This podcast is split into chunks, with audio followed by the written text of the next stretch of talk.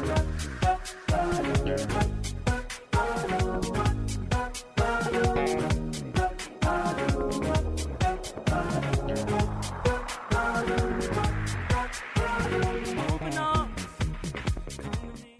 this is Kerry from Wrap Your Head Around Silks. This is the Expecting Aerialist podcast, now with the Digitent family of podcasts. Thanks so much for being here, guys. I hope you're having an amazing week. Before we get started, um, just have a lot of like exciting products um, to offer you guys. Aerial Rehab, what is meant to be the bridge between PT and your aerial class. Uh, it's in the show notes. I have a full course, beginner to intermediate silks, uh, all the 101s, and then we get into choreography as well, and a lot of drop technique there.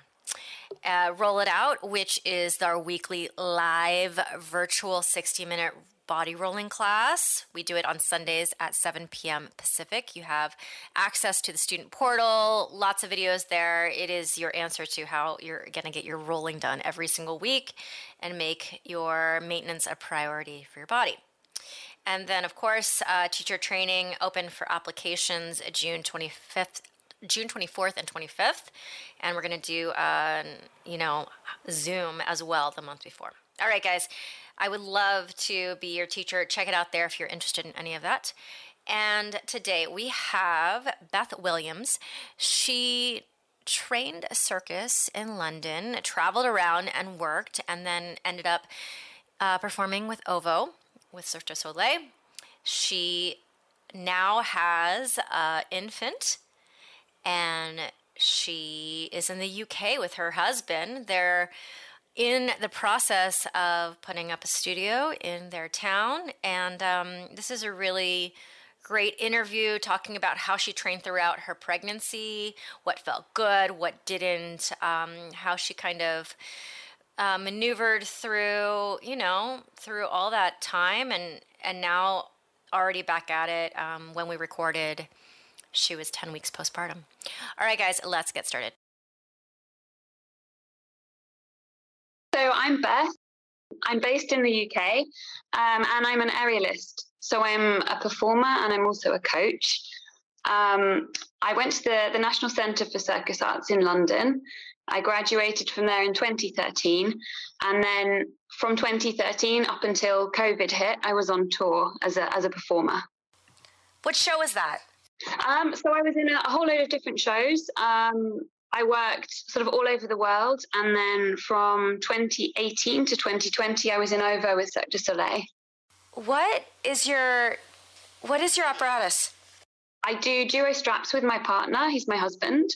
Um, I do solo straps, pole, flying pole, um, aerial hoop, and yeah, I think that's that's pretty much pretty much it. I also I love stretching, contortion, things like that. Beth, how many how many months are you postpartum? I am ten weeks and one day today.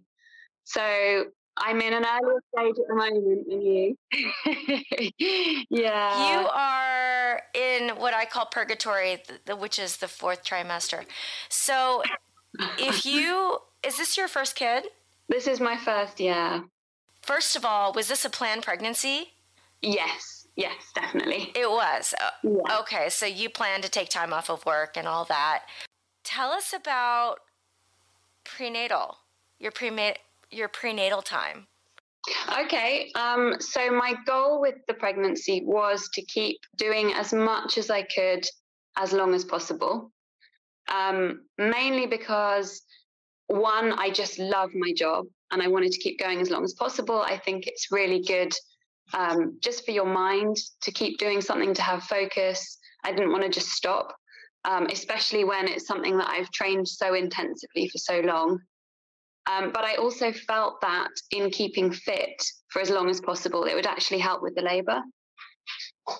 Um, so, yeah, so I kept going as long as I could. And I had to keep adapting throughout the pregnancy, sort of cutting bits out, toning things down. Um, but yeah, I, I did manage to keep going for quite a long time. How long did you end up training? Okay, so the first three months, my training was pretty much as it always is. It was I could train pretty hard. Um, the only thing I couldn't do was I pretty much straight away took out back bends I found doing any, you know, chest stands, really extreme bridges, I felt straight away, I don't want to be doing this. Month four, I think I was still training for performances I had coming up in, in month five. Month five, I was still performing. Month six, I, I created a new pole act that I adapted to make kind of pregnancy safe. Um, and month seven, I was still on the straps with my husband. We did a, a really lovely photo shoot. Um, and then the final months, um, I wasn't I wasn't doing very much aerial at all. I was just I was really big, really heavy. I rested a lot, uh, but I did keep doing yoga and I did keep stretching. Did you have mush, uh, morning sickness? Yeah, yeah. First sixteen weeks, it was horrendous. oh my goodness. Yeah. How did you keep on performing so regularly if you were that nauseous? Did you just like yeah, I just had to do it. I just yeah, I just went through it. Um, I I checked that there wasn't anything sort of bad about training with the sickness, and when I found that it was, you know, going to be a little bit uncomfortable, but quite, um, you know, perfectly all right to do, then I just went, okay, here's what I have to do. Um, you know, you're an aerialist too, I know, so we we know kind of good pain, bad pain, and sometimes you just got to work through it a little bit. Yeah, I ha- I had the morning sickness too. It's it's terrible because it's just terrible. It's it's yeah. terrible. Yeah. Did you have any pain during the pregnancy? Did you have any? Yeah. How about the second and third trimester? Um, no, I it sort of magically overnight disappeared. I was really lucky. Um, and I've got to say, I think one of the reasons I was able to keep going with the aerial so long was that I did have a really, really easy pregnancy.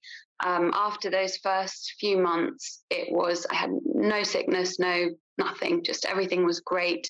I felt good. Um, so I was really, really lucky. I think if I'd had a harder pregnancy, I probably wouldn't have done what I did. Did you have a birth plan and did you end up being able to follow it?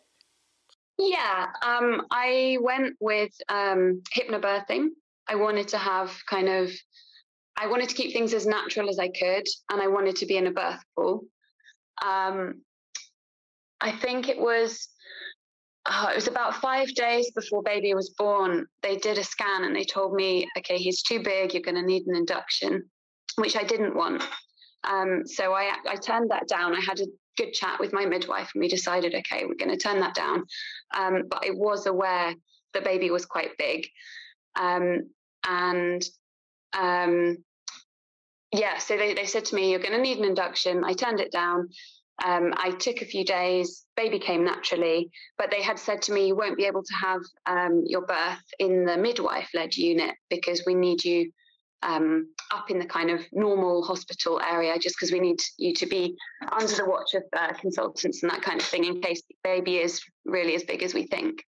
Um, so, yeah, I, I didn't have my birth in the place I wanted, but I was still able to go in the birthing pool. I still didn't need interventions. Um, and that's how it went. So I was I was lucky with that as well. Contractions started 7 a.m. in the morning, um, enough for me to get out of bed and be like, wow, things are starting. I think 12 hours later, they were strong enough for me to go into hospital. And then he was born at two in the morning. From 7 p.m. to 2 p.m. is a fairly short labor, apparently. It didn't feel short at the time, but I know lots of people have much, much longer, much harder ones. So I'm not going to complain. Baby was uh, four pounds lighter than they thought. They thought he would be nine pounds. He was eight pounds six. I would say giving birth was hands down the hardest thing I've ever, ever, ever done. um, it was also the most worthwhile thing I've ever done. So, yeah, totally worth it. Really, really hard. Yeah. Um, I did all of the yoga, I did all of the breathing practice, and it was still very difficult. So, at the moment, it's still obviously really early days. I'm just 10 weeks. Um, so I'd say I don't really have a, a daily routine at the moment. Um, I started to stretch, I think, about 12 days after giving birth, just to get on the mats, just to put my yoga stuff on and kind of feel like I'm doing my thing.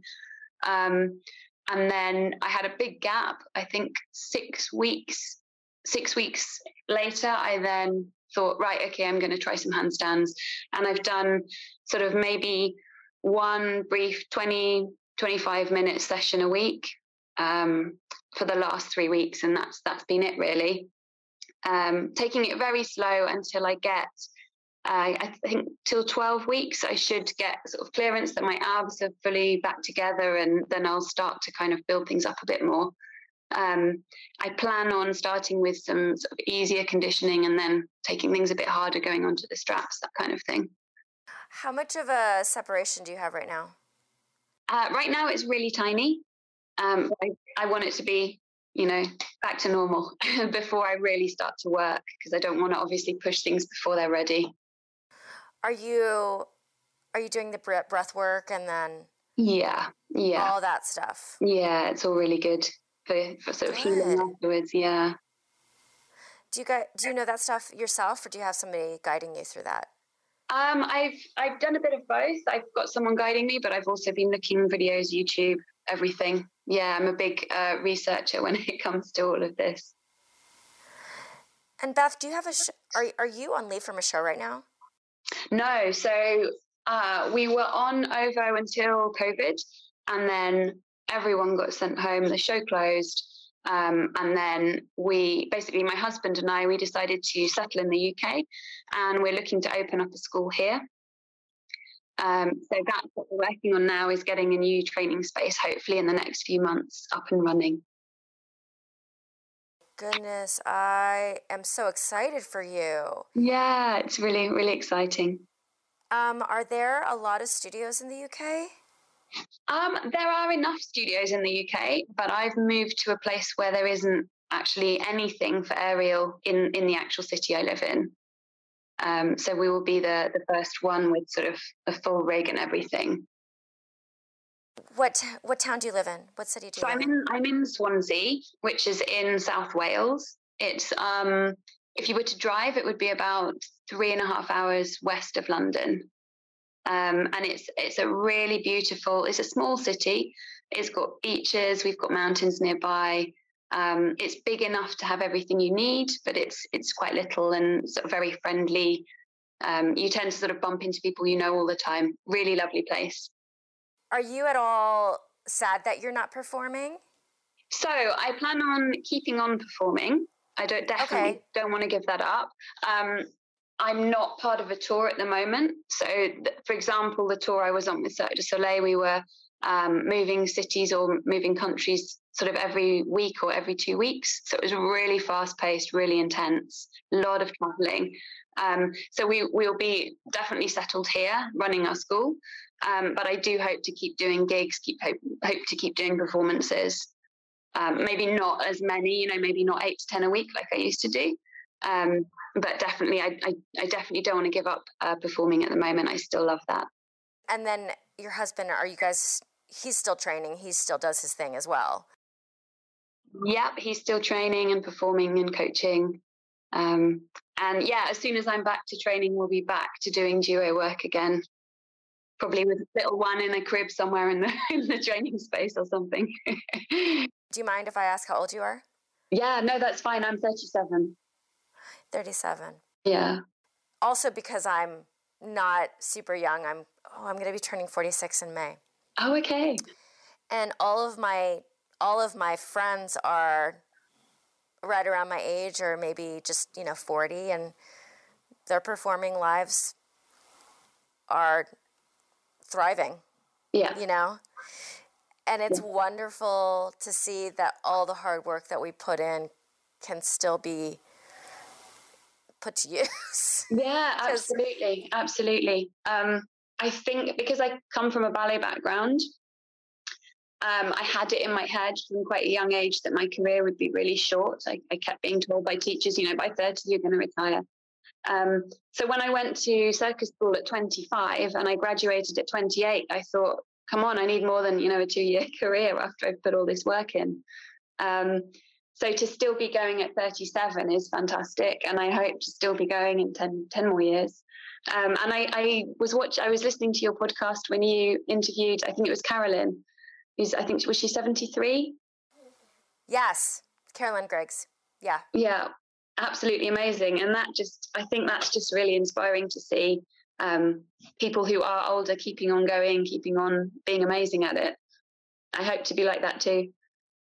Me too. Me too. I hope to be like that. I also feel like um, I was a dancer first. Yeah. And my dance career is actually kind of like the arc of it is behind me, mm-hmm. which I'm very okay with because to me, dance is so painful. And it was the type of dance I was doing. I was, you know, doing a lot of commercial hip hop and commercial dance. So mm-hmm. it was mm-hmm. painful, you know, the heels and then yeah. all the things that you're doing with your body that are not functionally really great. Yeah, sure. So um, I I feel the same way, and it's wonderful to have this thing in my life. Did you, when you were 25 in circus school, what was the what was the average age of the people around you? Um, most people would go at 18. Um, there was a okay. small group of us who were older, um, but yeah, I'd say generally 18, 19, that kind of age was was the general age. Um, so yeah, even there, I, I, did feel really old, which is mad at 25, isn't it? Um, yeah. But I think that's great. It's great to have something that you can do later. You can go into from gymnastics or from dance or, or whatever, and and be able to have a decent length career afterwards. Yeah, and how is that transition from dancer to circus person? What was the hardest thing about training in circus? Um, arm strength. Arm strength, yeah. yeah. So I, yeah, I had sort of tiny ballet arms, and I definitely couldn't lift myself at the beginning. It took some time. Um, but other than that, I would say the kind of the mentality you, you need to succeed in either is pretty much the same. The, the dedication, the determination, the way you kind of approach training, really similar. Um, yeah. So it, yeah, that transition was was pretty easy in most ways. Did you find that? Well, my my path is different than being in a circus school like that because I was freelancing as a mm-hmm. dancer the whole time, and I only started aerial when I was thirty myself. Um,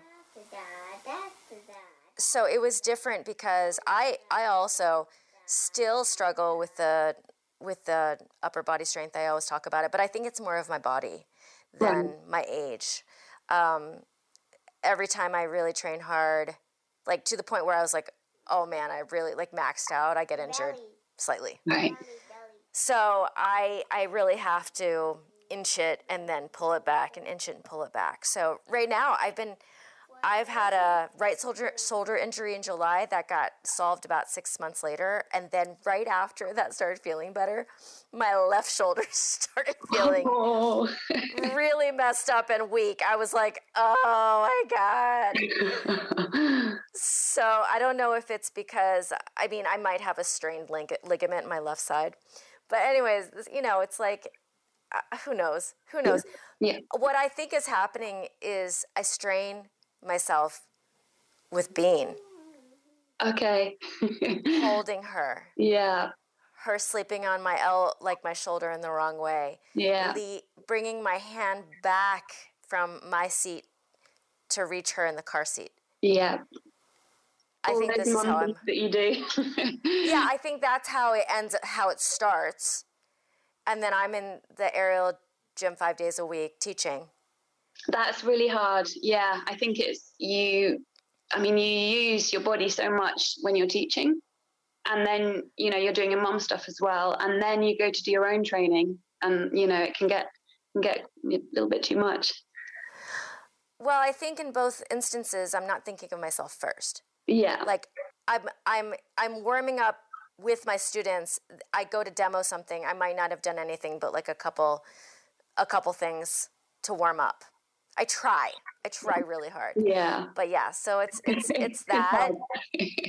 so between all of that and then not being as young as I was, then you know I've got these issues. But we're gonna hope that after the shoulder starts feeling better, that I have a little reprieve from being injured. But um, but luckily, I do have all the tools that we have from yeah. years and years of doing this, and then Pilates and blah, all the things. Would you have any advice for the ladies out there? Um, if you could give any guidance about how to train that long? Obviously, everyone is different and every body is different and every pregnancy is different. But what I would say is don't rule out, don't have a sort of set mindset about what you will or won't be able to do because you might find that actually you can do a lot more than you think during pregnancy. So I didn't really imagine at seven months I would still be able to go on the straps, but I was fine um, and I was healthy and it was good for me to do that. And you might find that too. So um, my advice is um, just go with your how your body feels and if you feel that you can do it and you're healthy and you're safe then go for it because it's it's really good for your your sort of mental well-being to keep to keep doing the things that you love and when it comes to the midwife you were working with or the doctors that you were working with, did you feel like they were on the same wavelength as you? Um, so I never told them I was still doing aerial because I thought that I love it. that would have really uh, freaked them out. Um, so they were on the same wavelength in terms of my birth plan and everything like that. But all the aerial, no, I definitely didn't want to didn't want to tell them that. because they did they have an understanding of what that stuff was?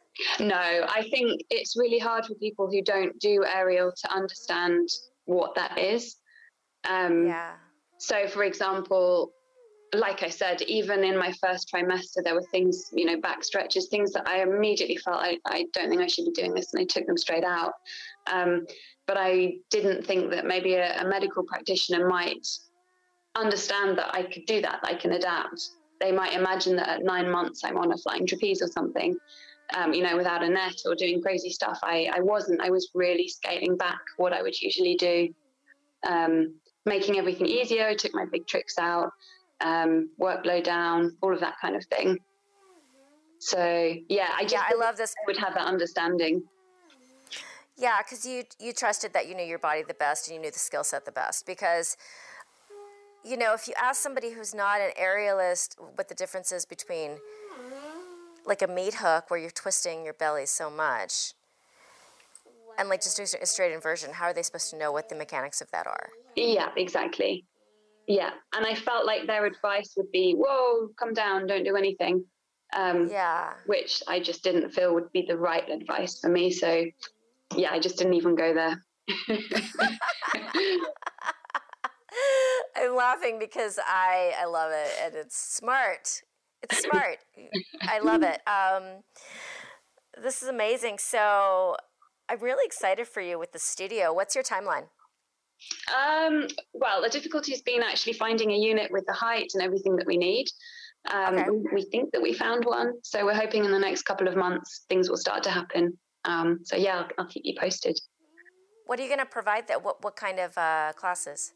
Um, everything circus, really. Um, so my husband, he was a, a, solo and duo aerial straps and also solo hand balancer. Um, but between us, we've got trapeze and silks and um, hoop and flying pole and pole dance, everything really. Um, yeah, so really exciting. Beth, I would love to have you on. I don't know, in a year and see how you're, you know, do a check in. I love doing the check ins. Perfect. That would be Seeing great. where you're at. Amazing.